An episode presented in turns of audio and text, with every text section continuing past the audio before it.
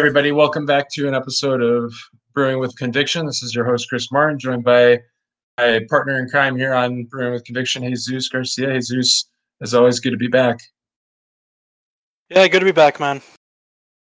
So we're uh we'll see if we can sneak this cast in, in between the storm that we were just talking about. But uh, we're gonna we're gonna be talking about a mishmash of different uh, different stuff. This will be kind of like a EDH MTG finance stew of various topics that are related to kind of the what I wanted to do with this cast specifically was look kind of forward thinking and start thinking start digging into preparations for a couple different potential market moving things that are coming up down the horizon, things like COVID. Uh, you know, talk a little bit about what we're seeing with the cases increasing around the country. We had some breaking news come out today that w- WPN sanctioned events are going to be forced to shut down again. So in in person play for paper is going to be locked back down. That news got distributed the, just just a few hours before recording. Uh, I also want to talk about just the summer lull you know, in, in years past, around June or July, after the last series of Magic Fest winds down until rotation, there's typically a little bit of a lull, uh, you know, and, and also with people going in out of out of school and being off for the for vacation and things like that. So I want to talk about how that's changed. Uh, I think a little bit, at least from what I'm experiencing, seems like that's changed a little bit this year around compared to prior prior years. But we'll talk about that.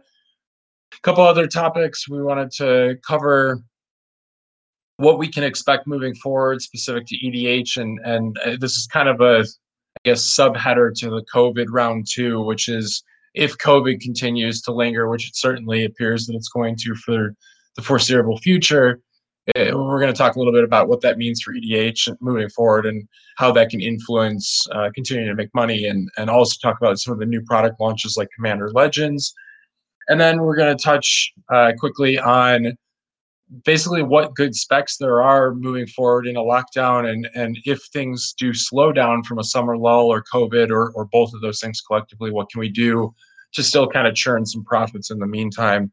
Um, so I'll offer some thoughts on that.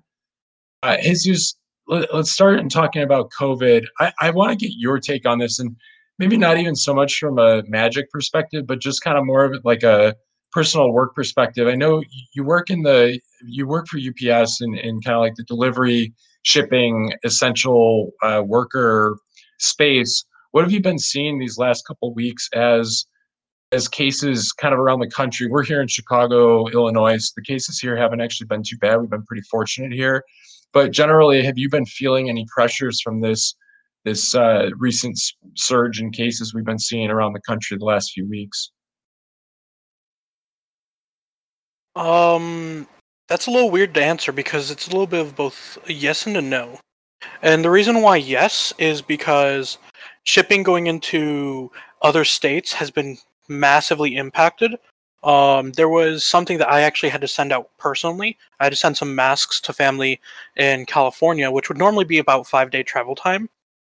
It didn't get there for about two and a half weeks. So we've been seeing a lot of pressure in terms of uh, the people trying to send things out to help their family, but that's only furthering the delays, especially with drivers getting sick, which we've had some of our drivers get sick, and we've had to essentially say, um, we will, we had to turn away drivers the second they cough at my store, which is kind of ridiculous, but just simply because of how contagious this is. Um, but then in terms of the customers, I just feel like we're, we've been busier than ever. More and more people are trying to get out of their house, trying to do things, which is why we're seeing a massive rise. And it really sucks because that means events like uh, WPN stores trying to host Friday Night Magic, stuff like that. More people are going to want to do those. They're going to be itching to go out, itching to play uh, their favorite formats, whether it's EDH, Modern, Standard, whatever. But if they do that, at least until the end of the year, things are only going to get worse as they have been, and it sucks. But yeah. people really got to suck it up and figure things out.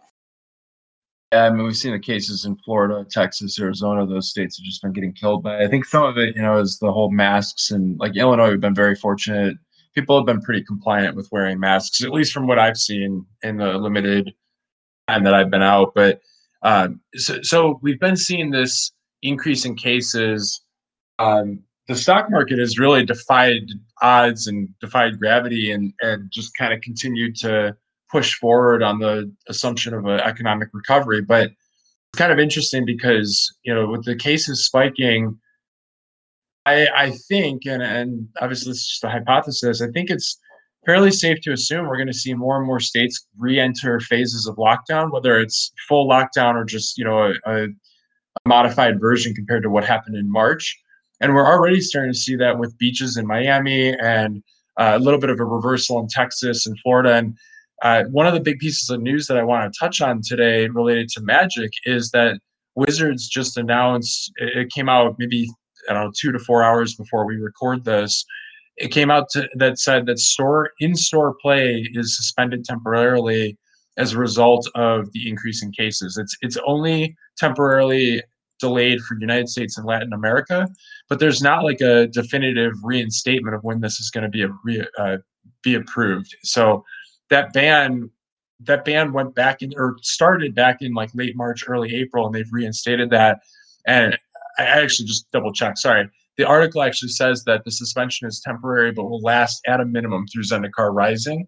So that's that's still about two and a half months away. That's that thing that set releases late September, early October. So we've got a little ways to go, and that's just going to continue further furthering the cause, which is that, like you said, standard, pioneer, modern, those formats especially, and really EDH too, are all going to struggle to to keep their uh, momentum in paper. Uh, I, I feel like with this all happening, it's important for you know for us in conviction gaming you know as, as kind of a we like to we always say think with a brewer think like a brewer and buy like a financer and it, in the sense of buying like a financer it's important to understand that as this marketplace continues to shut down that, that macroeconomics the, the social economics outside of magic are going to be impacted if covid continues to be rampant and we end up having to go into really any form of lockdown but seeing something as simple as the WPN uh, announcement that I just mentioned, that really is going to hinder the whole quote unquote gathering aspect of magic. And so as a result, I think it's it's going to be safe to start assuming that EDH will will continue to keep its foothold as the primary driver of paper. And it's also probably safe to assume that MTGO and Arena are going to continue to be the source and outlet for players of limited and standard. I don't actually have data on this, but I would hypothesize that that hasn't, even with lockdowns easing, that that hasn't changed a lot. And I'm only saying this anecdotally. I feel like people have been pretty cautious, at least in Illinois. They've been fairly cautious. Um, but yeah, I, I, think we need to just prepare for that. I think we, as a community, uh, you know, both from an MTG community standpoint and a finance community standpoint, we have to prepare for that and be ready for what that could mean to uh, to our speculation and just you know card prices and things like that. So, other touch point I wanted to uh, hit on is the summer lull. So, historically speaking, I've been doing this MTG finance thing for a half a half a decade at this point, very very seriously, and more than a decade at you know an arm's length. And in my experience, going all the way back, I can never pinpoint a time in Magic where things cool off faster than the time the eight week stretch between July 1st and September 1st. I don't know if it's just because that's when classes are out for summer and everybody goes home and goes on vacation does you know does their you know kind of like their personal attends to personal life matters or if it's because standard becomes stale and we're waiting on rotation. It's probably some kind of collection of all that. The, the weather warms up people want to get outside. There's probably some combination of reasons. But the the impact that that has on sales for singles historically has been a very noticeable impact, uh, especially until the new fall set, which in this this year's case would be Zendikar Rising, comes out. And what I'm interested to see is how, like, when I look at my sales data, I haven't seen a huge impact yet from the summer lull. And I'm wondering if you have, you know, as a player, I'm kind of curious if you have any thoughts on that uh, personally uh, you know why people might be still playing Magic or buying Magic at this point in time when when historically speaking that that's not usually true. Well, previously, you know, before we started uh, Conviction Gaming and everything, uh, my group was primarily con- well primarily consisted of my friends at college. Before that, when I played Yu-Gi-Oh, my group well my play group for that was primarily consisted of my friends in school. So I think the main reason for the lull would be people are people at the time would be less likely to regularly talk to those that they played with, so they'd have less reason to buy. Going into COVID now, people can't go into public places to play anymore. So I feel, especially since e- all the other formats have slowly died out uh, in terms of sales, and EDH has taken precedent as the strongest format right now, uh, or the format that sees the most play due to not only more people going out buying cameras to stream tabletop, but also people meeting up at each other's houses to play, just a casual, fun way because they can't go out, they can't go outside, they can't go to public places. Um, I feel like we might have already been seeing that slight drop, but that drop had been padded out and kind of melded in with everything due to everything suddenly becoming a buyer's market early on with COVID, then the um, stimulus checks going live for everyone, suddenly spiking prices of a massive amount of cards, including reserve list. Um, it's I feel like the lull has been that blow has just been dulled because of all the other crap that's been going on that's making the market awkward.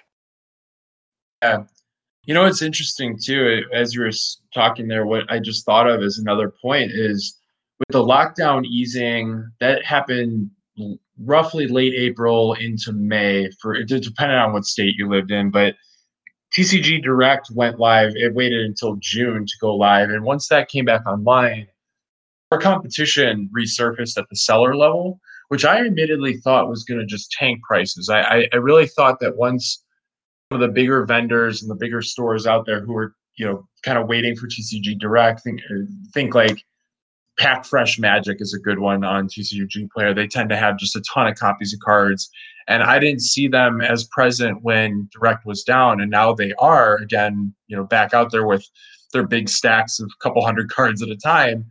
I thought that that was going to really cap prices, but it hasn't. I think prices in general have come down, and we could certainly turn to the guys at Band to get a better idea of that, like Wolfon Tin Street or whatever. They, they, any of those folks, they could probably tell us confidently that prices are are deflating a little bit. But as a whole, anecdotally, and it looks like even from our chat here, a few folks have n- not exactly seeing like a they, they've stayed steady, I guess. So to your point, yeah, it's it's maybe maybe we're just in this different because we're in this different COVID era expectations are set a little bit differently and so sales in general might have you know might be a little bit down compared to prior year which is for sure true. Um, and that's just making it feel like it's less of a blow to your point. Like it's it's almost like the what's already happened was kind of built into what we expected. Now uh, so so with that being said so just let's wrap this up with covid and the summer lull so here's kind of my hypothesis moving forward on the next uh, I'm going to call it eight to 12 weeks ballpark. And, and that would take us, eight weeks will take us right into the early part of September. 12 weeks would take us through Zendikar Rising. I think eight weeks probably gets us right up to the Zendikar Rising spoiler season. I think that's when we're going to see the next surge, uh, you know, and, and there's a possibility maybe that happens sooner if uh, if if there's like a surprise product. I know we've got our double master spoilers coming up in between there. I don't know if there's going to be any other surprise products. You never know with Wizards, but if Double Masters does something to spark interest, maybe there will be a little surge in that. I doubt it because we're not going to get new cards. It's just going to be all reprints from what it sounds like. So um, I, I don't really see that having any impact other than people potentially wanting to chase some of the new extended art cards or box toppers or whatever. Uh, but that being said, I think in September is going to be the next chance where if you're a seller right now, what you want to be doing is probably preparing a buy list to to get some cards ready for that, you know, between now and that eight week time frame and pull those in. And even if you're like a speculator, these next eight weeks are going to create a lot of buying opportunities, in my opinion, um, particularly for cards that are rotating, as well as potentially even some of the cards that are in standard right now. I just wrote an article about Ikoria and how I feel like that set and Jumpstart and Core Set 21 are all going to end up being less opened. And so as EDH cards, uh, you know, from those sets surface and the staples really cement themselves as EDH staples, if we can identify those between now and the next eight weeks, which was the whole point of my Ikoria article and what I tried to do, if we can do that and we can stock up on some of those, I expect that there will be some opportunity to, even if they're slim margins, to make some profits there. So uh, that's kind of the way I'm preparing for COVID and the summer lull. And I'm taking it more as an opportunity to restock on inventory and less as a as a um, you know looking at more positively that I think there will be another surge in a few months here. See, I'm oh. of a slightly different boat because looking at things from a macroeconomics level, right now, uh, well, pe- we're looking as a country. The U.S. is looking at possibly the biggest spike uh, in homelessness in how I forgot how many years uh, moving forward because the amount of people who will be, you know, who won't have money right. to survive past this. So I feel like things will only how do I say this? With Zendikar Rising, I feel like that's also going to be an extremely low print set, and we're supposed to, and it is expected by medical professionals that we will get a second wave of, well, another wave of coronavirus. Um, Great point. Cases going into fall. I feel like it's not just going to be these next few months. I feel like uh, these we're going to see a drastic downturn in the market, and we're going to end up seeing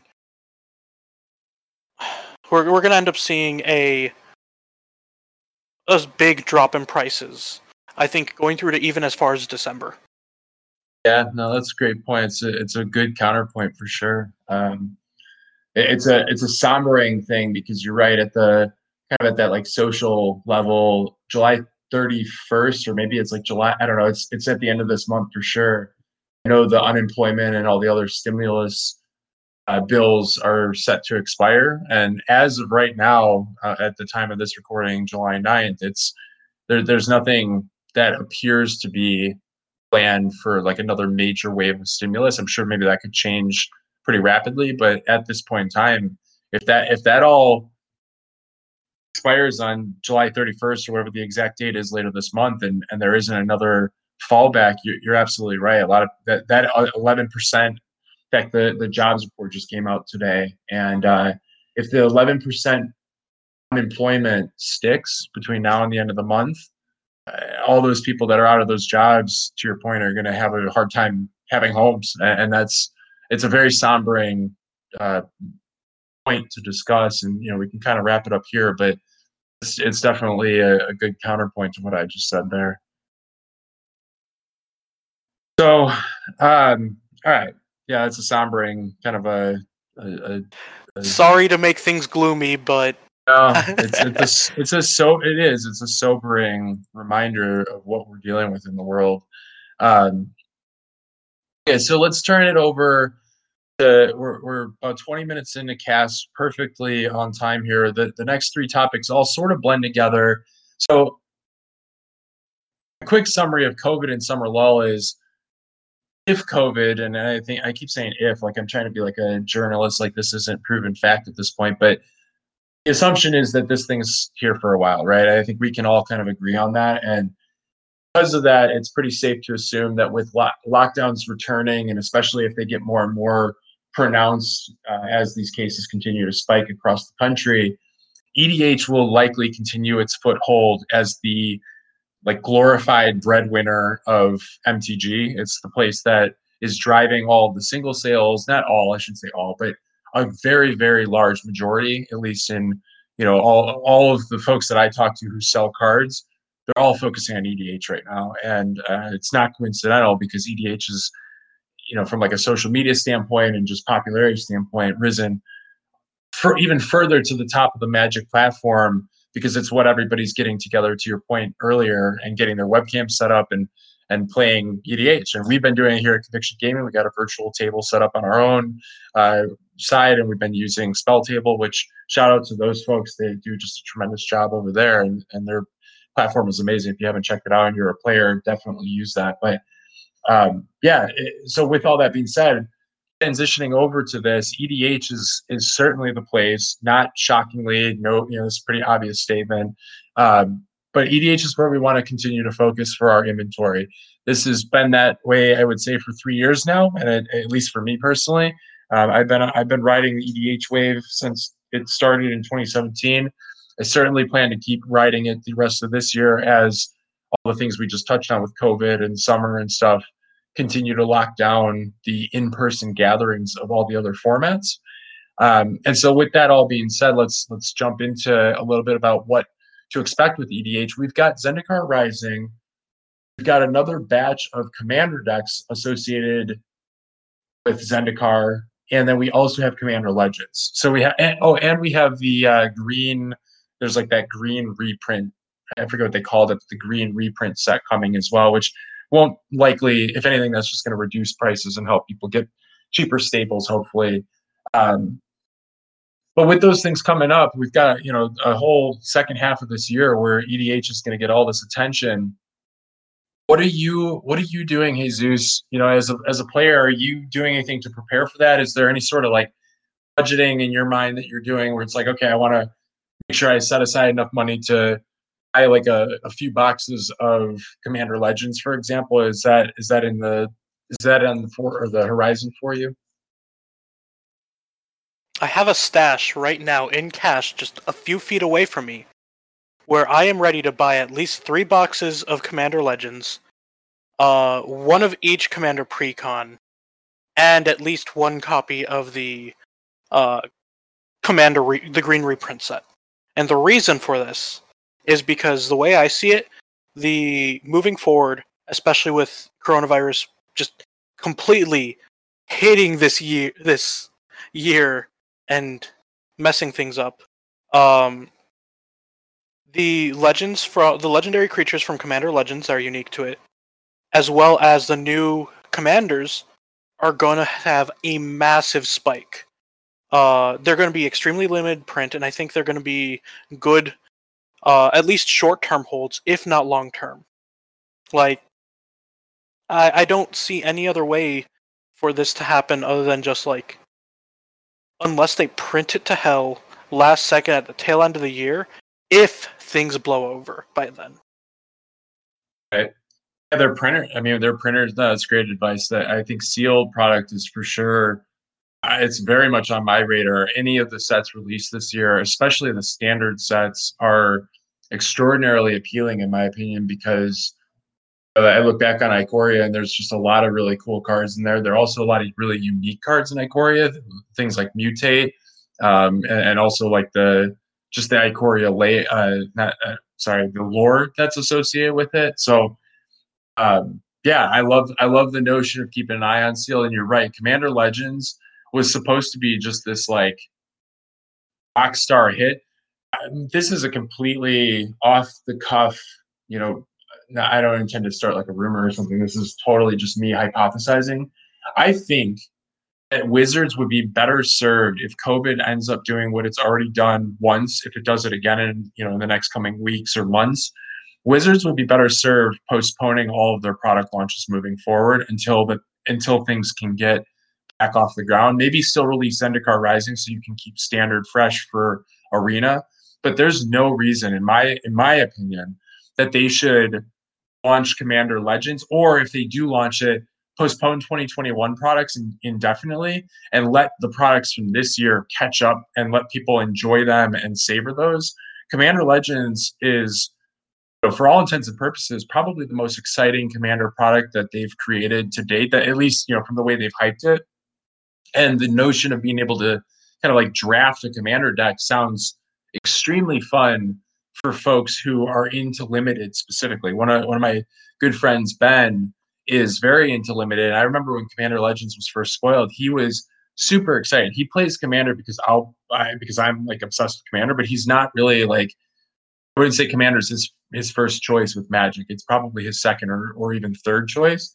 But the the notion of drafting something and doing it, you know, over and over and be able to create kind of like a cube out of Commander cards in a in an actual sealed product was appealing to him. So the reason I bring that up is because Commander Legends has a potential to acquire a small subset of individuals who would have otherwise maybe never tried Commander or have tried it and and just haven't really enjoyed the format to date and capture them into the EDH community. That's that's like the hook hook line and sinker. There's this hypothesis in my head that that's plausible.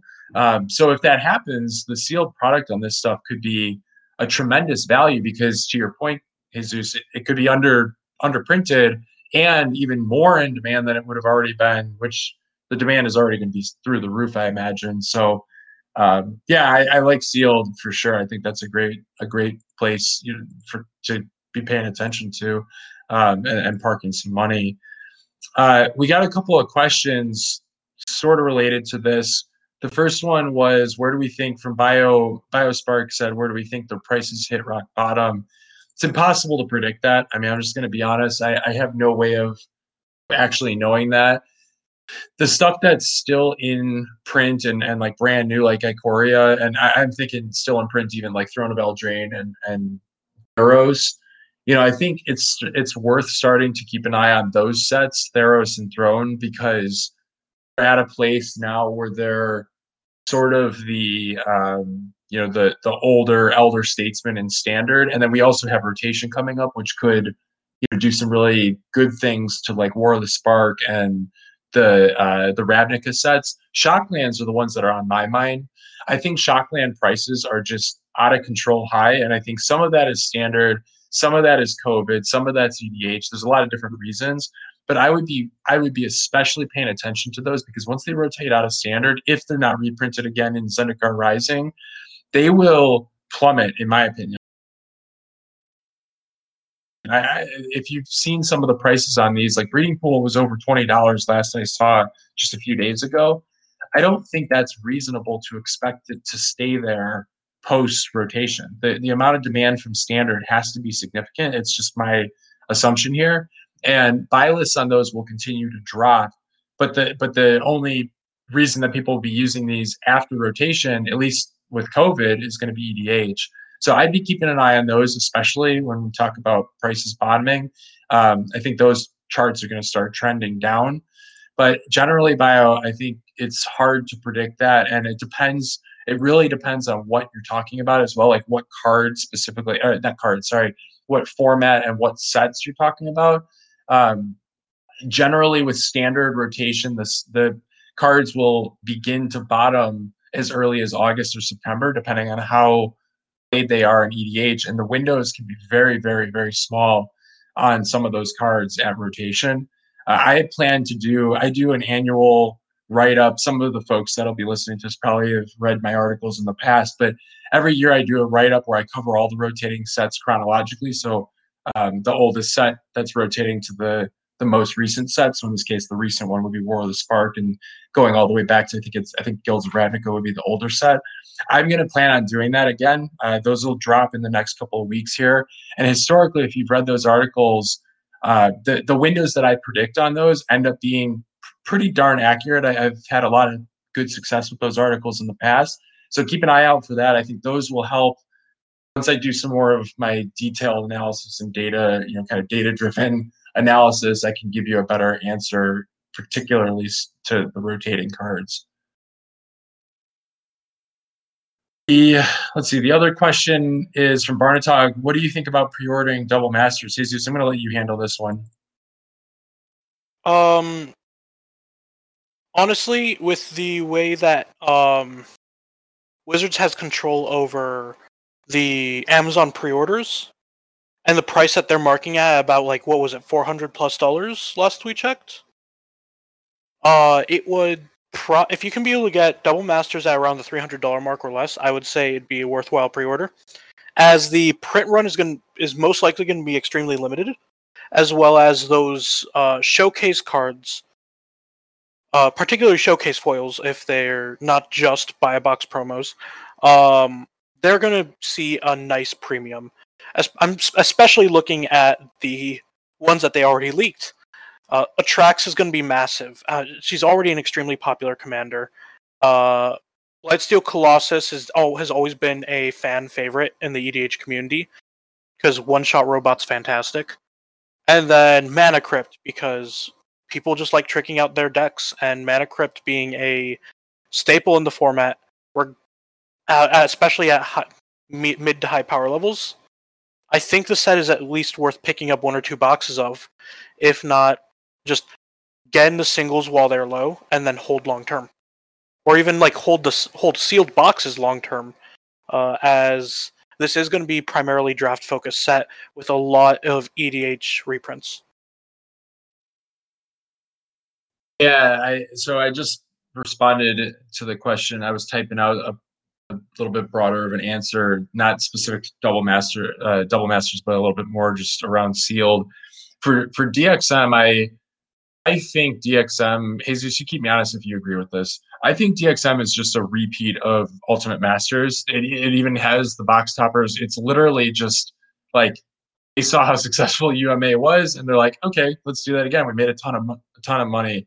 Um, I said DXM, yeah, two XM. My bad. I've been typing it as DXM for the D is double, but anyway, um, the UMA and and Double Masters comparisons are just they look like a copy of each other and and I think this product is going to be absolutely loaded with with great reprints. I mean, we've already seen a handful, like you said, Atraxa. I think you know the uh, we saw the box topper that doubling season we saw as well, uh, and it was it like Blightsteel Colossus might have been in there as well. So mean, there's some pretty loaded cards off the top right there we should get spoilers soon. And I, I, think pre-ordering this is probably a pretty safe bet, depending on the price that you can get in at.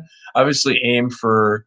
Um, I want to say this this thing is pre-ordering around 200. I'd have to actually double check that, but I definitely like the set. You know, at the at the right price. Uh, UMA I think was pre-ordering around 200 as well, even maybe a little lower than that, like 160, 175, somewhere in that range. And and within a few weeks or month, you know, at most a couple of months, it was up to three hundred dollars a box. So, um, yeah, th- this one should be another slam dunk. The the way that these sealed prices will trend for double masters will be similar to all of the master sets, which are just exclusively reprints.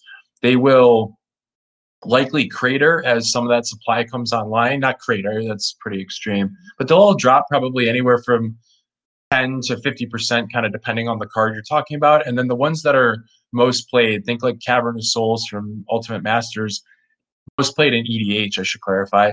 Those will rebound very rapidly. And as those rebound, the box prices will not just rebound, but they'll actually go up, you know, significantly to the point where they'll uh, they'll certainly be profitable. And then the box topper kind of is just like that lottery ticket on the top. Uh, so assuming that they're sealed in the box like uh, Ultimate Ultimate Masters was, I think I read that. I can't confirm that off the top right here, but I'm fairly certain that's true. Those box toppers will just add another $15 or $25, whatever the number is, in, in expected value to the box. So definitely like these moving forward. Yeah, and you asked about will Atraxa actually see an increase in price after being released in Double Masters? Um, non-foil will not, hands down. Agreed. Uh, the foil, the normal foil may hold some value, but will still be notably lower than its original print. Some people like the new frame, some people don't. So I will I expect it to be lower than the original print. Um and then lower than the uh print in what was it? The anthology. anthology. Yeah, that's what it was. Uh but the box topper one the box topper one is going to be a huge premium for all those super friends or Atraxa Infect players that love it. The OG versions might, well, will end up dropping in value, but I think they'll climb back up long term to where they are now, as Atraxa is just such a popular commander. Yeah, I agree with you. I think it might take you know 12 months or whatever, but I see Atraxa being one of the ones that'll rebound really rapidly. Um, was asking, are they aren't they all foil? I, I guess I don't know. I, I thought that I thought a track. I guess we don't we don't I don't think know that for a fact. We've only seen the box topper, if I'm not mistaken. So I think we actually have to wait for spoilers to see if it's actually in the set as like a a standard you know pack like a showcase. Well, right, exactly. So if it has all sorts of different arts and variants, then the OGs are are in trouble, and I probably wouldn't recommend holding those if you're still got them. But um, but yeah, I do think Atraxa in general will, will rebound. You're also asking about Jace the Mind Sculptor. I know we kind of briefly also touched about that in the Conviction Gaming Discord. Jace is in a in a much different place at this point. Jace, the Worldwake foils will always command the max premium uh, of probably any foil. I mean, we've already seen it get. Jace got hit with the Mythic Edition reprint, or yeah, reprint uh, fancy version, whatever. And Worldwake is still about a 2x multiplier from that. So I, I, would never be worried about the Worldwake foils. They're they're also they're rare. They're they're hard to come by, and people just love the original. But I would say that Jace as a whole, it's it's trending down. It has been for a long time. I've actually been sitting on a single copy for sale for quite a while myself, and I don't really think that it's going to rebound anytime soon. In fact, I could see this being just another case. It's already trending the same way that some of the other major modern staples like Liliana the Veil and Tarmogoyf and things like that have gone the way of, which is it's not relevant in modern, and modern is no longer as relevant. So um, until COVID is gone, until unless there's a few factors, until COVID is gone, that's one huge factor, and until there's a reason to actually play modern a lot again. I would still say modern modern is healthy for the record, but until there's a reason to play it a lot, Pioneer kind of absorbed some of that hype in the last nine months. I think those two factors are just going to limit Jace entirely. The third factor is Jace has to be good enough in modern, and right now, it's it's probably not good enough. So that's also an element to this that a control shell would probably have to come back and make its way to the forefront for Jace to to you know start going up. If you're holding copies of it, I, I think just take the loss potentially. I, am certainly considering that with the one copy I have, um, and then reinvesting it. And yeah, you just so Barnes, I just said that. Yeah, so that's kind of what I would say there. Okay, so let's move on to the. If if more questions come up, we'll answer them at the end. But we, have got two final topics which sort of blend together. Um, just wrapping up what we just talked about. EDH is for sure what we're you know kind of agreeing on as the primary force moving forward. So if you are a seller, stock up on those. If you're a player, this is actually a great time to pick up copies of what you need for EDH as well. But the prices are just going to continue to drop over these next eight weeks. They should anyway. That's kind of our prediction, and uh, and it's a good time to start considering what you need and picking those up. But uh, moving on, we're going to talk about ways to keep selling cards to make money if things slow down. So it's always important to have what what George always says is know your outs. And, and if you've listened to our podcast with George on them, George has said that a few times.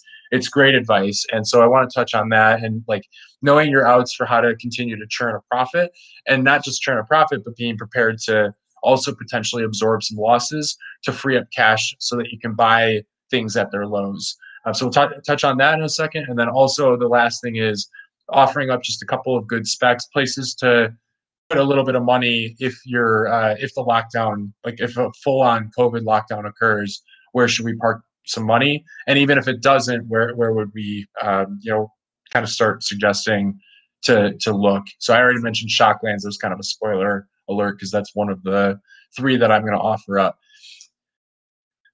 Okay, so with selling cards and making money in a slowdown, there's a couple things I'm going to say here. First and foremost, I want to give a shout out to the folks over at Ban because the tools that Ban offers do something that Conviction Gaming simply can't do, and that's that we we are more eh, a, our our community, our skill set in the finance world is that we are brewers first. We love playing the game, and we can identify and apply the right times to buy cards, whether it's reactionary to a new spoiler or potentially seeing new trends in the EDH community, whether it's a new card taking hold in CEDH because of a ban or a new commander popping up. There's a lot of different varieties of that. That's what we do.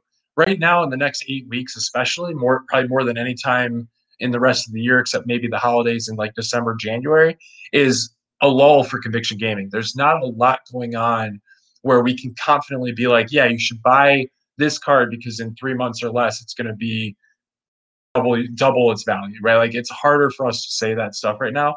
What Ban does is they've got tools that are constantly churning and offering up arbitrage opportunities. They're also their their Discord is tremendous at identifying arbitrage opportunities globally. So you know Japan, China, Europe, etc. And they identify that stuff and pass those uh, opportunities back and forth to say, hey, uh, you know, this card over in in uh, in I don't know Italy or whatever that you can buy is a fraction of its value in the United States. Hey, I'm gonna I'll pick up these copies and I'll ship them over, and you can kind of create some business relationships with that. So I wanted to give them a shout out. They're a great way to help make money, especially in these downturns, uh, because they're churning. They're not really speculating so much as they are just focusing on the opportunities that are existing because of market inefficiency.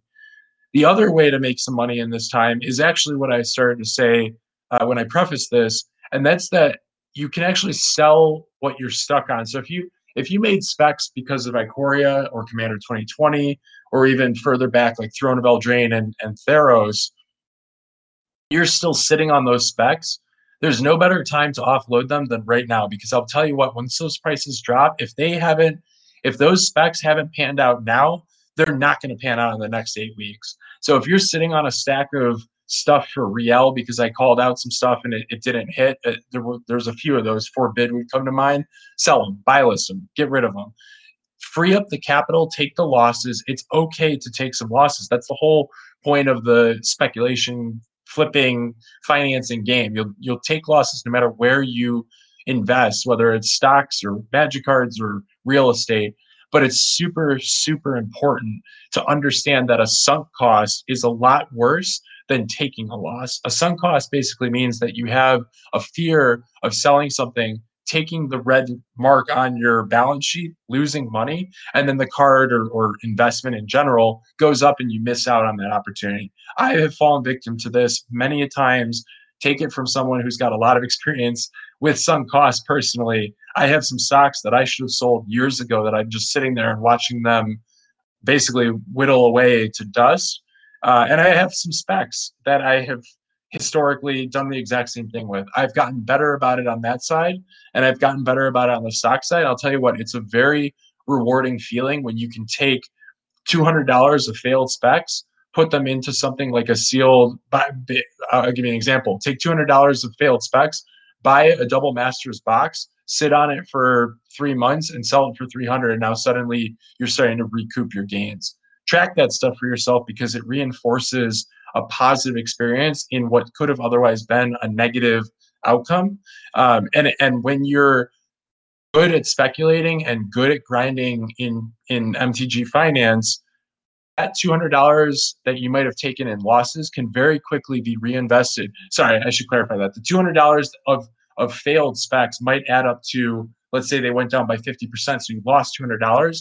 If you're really good at speculating, you put that $200 back to work, you can recoup that $200 that you lost rapidly, but you have to be willing to do it. You you're otherwise you're just sitting on on cards that are going to continue to dwindle. So that's a really important thing I wanted folks to hear and walk away from. This is the best time I would say probably the best time of the year to reflect on your your specs, the failed ones specifically, and start considering the ways in which you can out those, whether it's buy list or you know find the ways that you can get the most for your money with the fastest results and the least amount of work, and then get that money back into your into your balance sheet so that you can put that cash back to work on things like what we're going to talk about in a second, which are specs, uh, specs for the lockdown and specs for kind of the future of uh, these next eight weeks.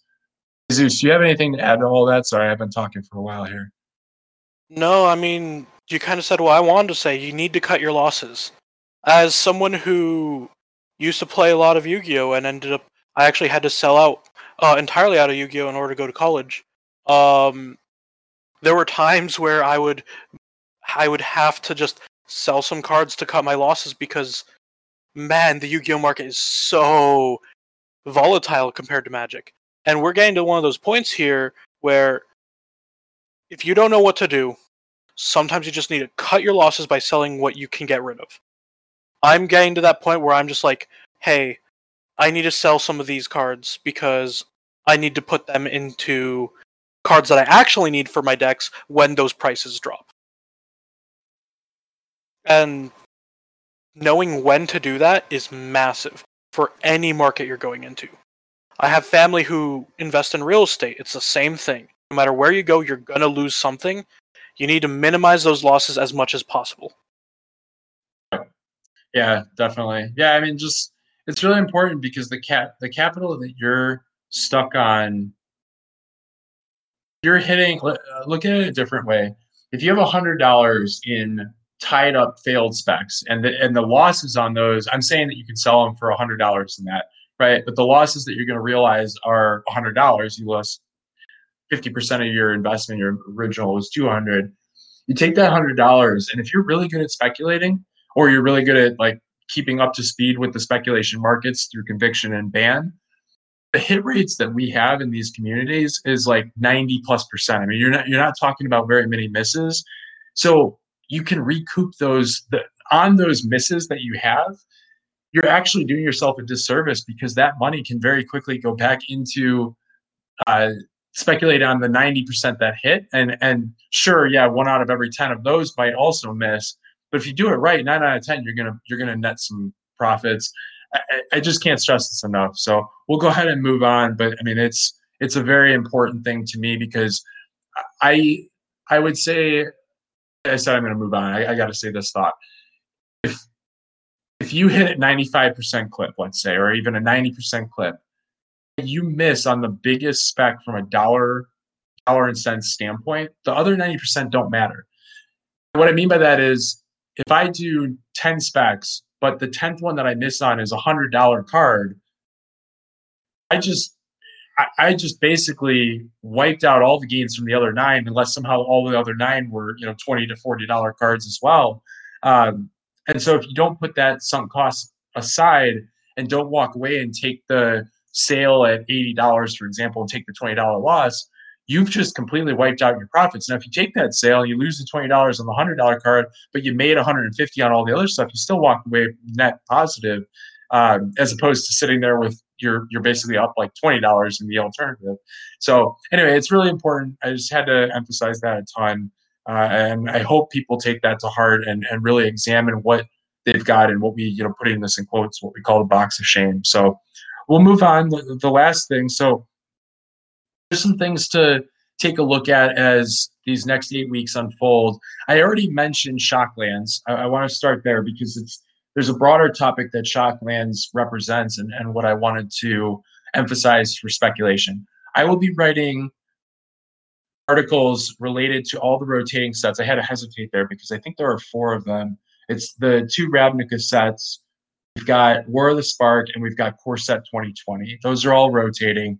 I will be writing about those in the next probably six weeks ballpark. Usually I wrap that series up right around the mid middle to end of August and gives gives everyone about two to four weeks to digest it, create your watch lists, and start acting on those cards. If I find anything sooner, meaning like smothering smothering tith, for example, if I realize that that card is you know, we should buy it now. I will. I, I'll let you know that the prices in the Conviction Gaming Discord that the prices on that card are attractive.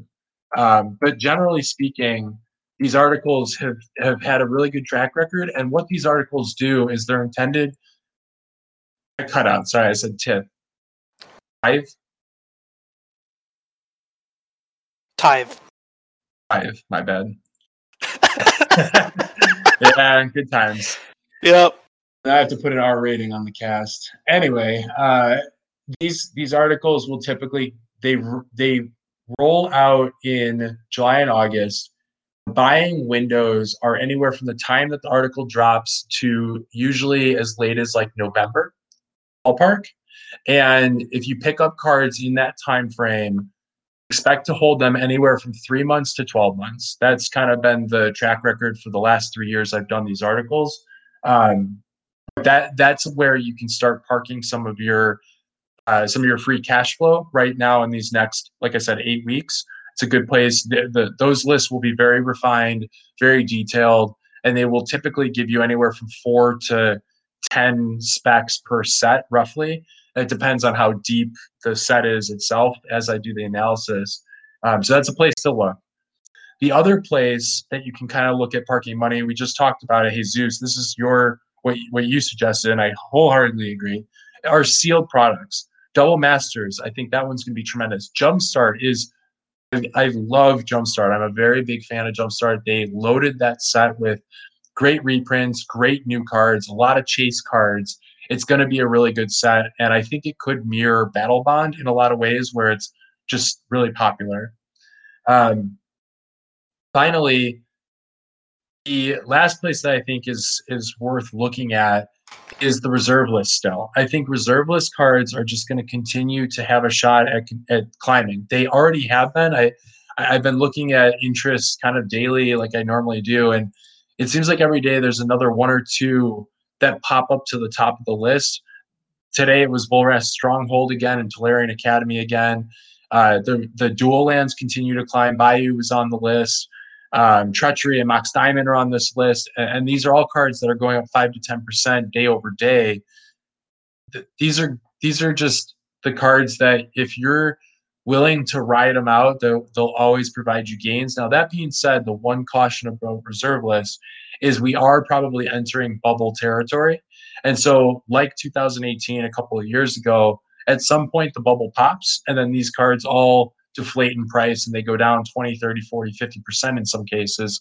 So you got to be timely with these. If you speculate on reserve lists right now plan to be quick flipping. And these are going to be low margin plays. These are the type of things where you buy a Tolarian Academy that you see pop up on eBay for 60 bucks and flip it for 80 bucks and you make 20 bucks walk uh, 15 bucks after shipping and and fees and stuff. Do that through like Facebook.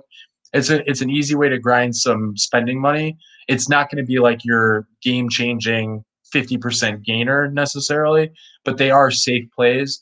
And the worst thing that can happen is it doesn't go up and you end up buy listing or selling it for, you know, $5 gain or a $5 loss and, and you waste a little time, right? Um, so anyway, that's kind of the third one. That's more of a generic one. Be very se- selective on the reserve list cards and be very cautious. But I do think that they are worth continuing to at least have on the radar. Yeah, I agree. Reserved list is kind of so. It's I ha- def I personally have a lot of reserved list cards that I'm looking at. Um, I don't know if I'm going to be picking some up, but reserve list is definitely a good just fallback if you don't know what else to pick up.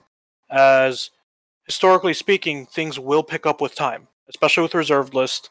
Um, especially with playable reserve list. I should probably correct myself yes, there. Yes. yep. I was going to correct you if you didn't. So uh, just pick up some some cards that look good. Uh, I know Helm of Obedience is one that I end up personally having, but that's just because I run in a deck. Um, and like like you said, be ready to quick flip in case uh, the bubble pops.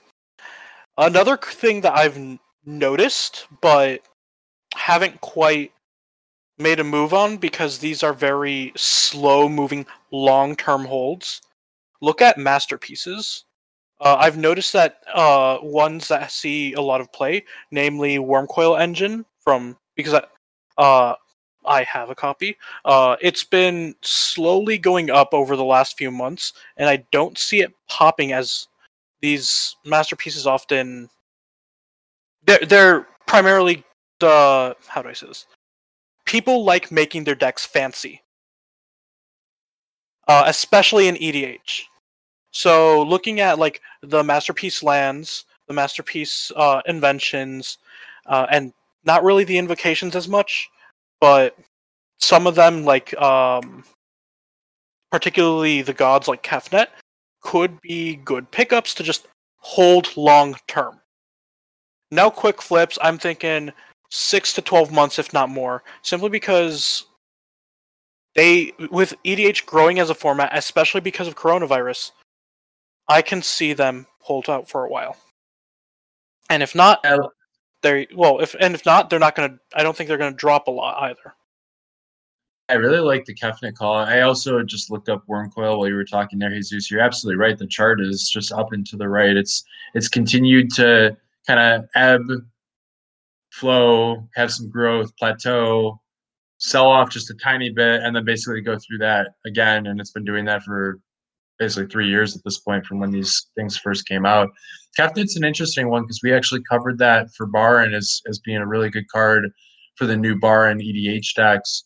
Um, you know, longer term, if people look to foil those decks out and kind of upgrade them, Kefnet Masterpiece, which you can actually get on TCG Player right now for around twenty seven dollars, th- those could be you know pretty uh, pretty attractive.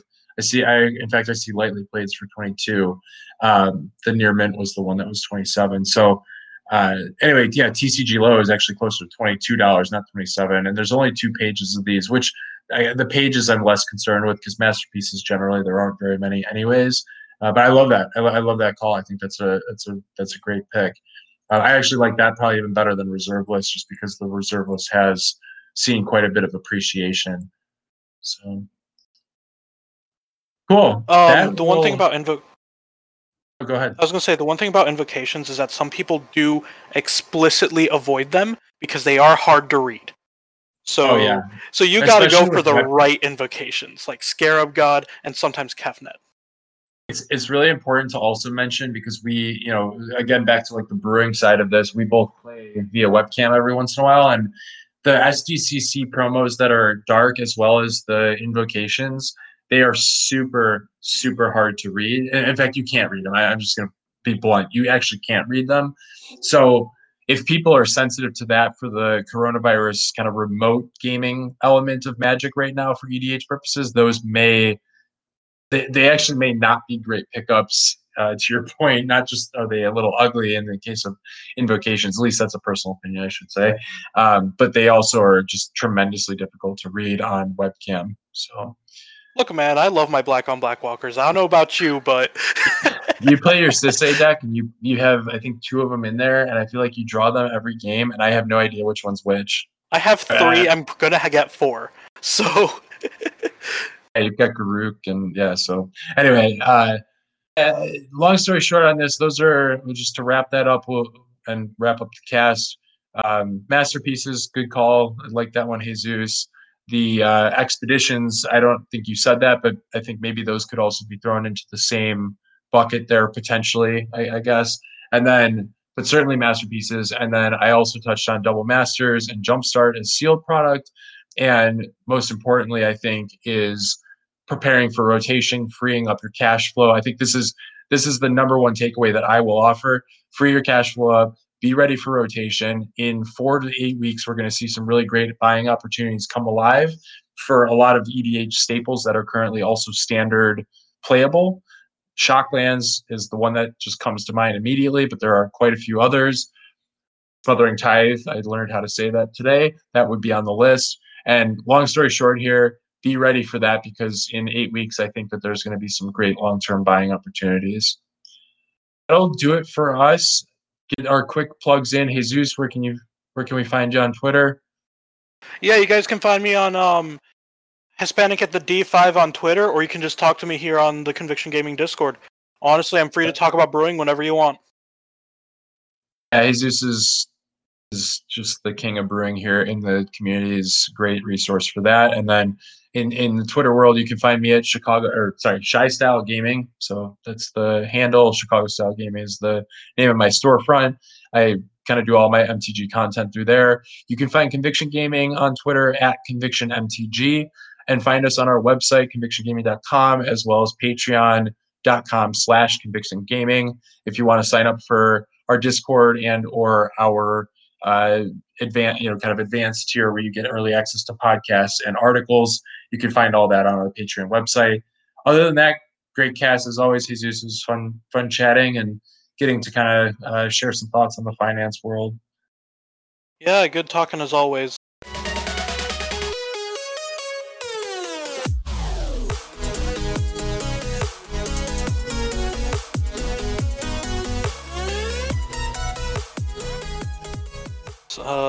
Sorry about those black on black walkers, by the way. That's that's all right. I'm gonna get, I'm gonna get you to put post-it notes in. Uh, pro, goddamn.